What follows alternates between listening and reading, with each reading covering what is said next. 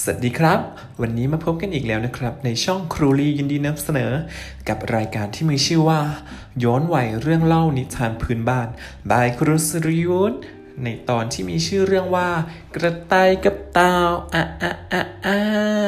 นิทานเรื่องนี้คงคุ้นหูหลายท่านกันมามากแล้วใช่ไหมล่ะครับ งั้นเรามาร่วมย้อนวัยกันเลยครับ ถ้าหากพร้อมกันแล้วนะครับ ก็เชิญไปรับฟังกันเลย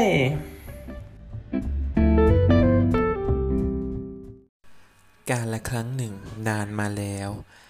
ณ ป่าใหญ่แห่งหนึ่งที่อุดมสมบูรณ์ไปด้วยสัตว์ป่านานาชนิด ทั้งพืชพันธุ์ที่อุดมสมบูรณ์ วันหนึ่ง กระต่ายป่าได้หัวเราะเต่าว่าขาสั้นและเดินอย่างเชื่องช้า เมื่อเต่าได้ยินจึงท้าทายกลับไปว่า ถึงเจ้าจะวิ่งเร็ว แต่ข้าคิดว่าถ้าเราลองมาแข่งกันข้าคงจะเอาชนะเจ้าได้อย่างแน่นอน แต่กระต่ายป่ายังยืนยัน ว่าเต่าไม่มีทางเอาชนะตนได้ จึงตอบกลับตกลง โดยให้สุนัขจิ้งจอกเป็นผู้ตัดสิน เมื่อถึงวันแข่งขัน กระต่ายป่ากับเต่าก็วิ่งแข่งขันกันไปเรื่อยๆ แต่เต่าก็เดินอย่างเชื่องช้า สม่ำเสมอไม่หยุดพักส่วนกระต่ายป่าวิ่งนำเต่าไปไกลมาก ก็ชะล่าใจ คิดว่าเต่าคงตามไม่ทัน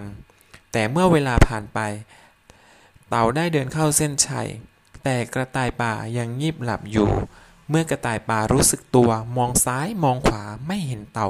จึงรีบวิ่งไปอย่างรวดเร็ว แต่ก็ไม่ทันซะแล้ว เพราะเต่าได้เข้าเส้นชัยและนอนพักผ่อนอย่างสบาย นิทานเรื่องนี้สอนให้รู้ว่า ความพยายามอยู่ที่ไหน ความสำเร็จมักอยู่ที่นั่น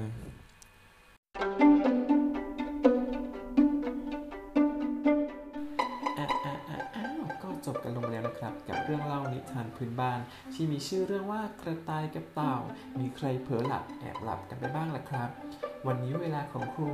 ก็หมดลงแล้วนะครับ สามารถติดตาม นิทานพื้นบ้านของครูสุรยุทธ์ได้ที่ช่อง Podcast ครูรียินดีนำเสนอนะครับ วันนี้ก็หมดเวลาแล้วนะครับ ก็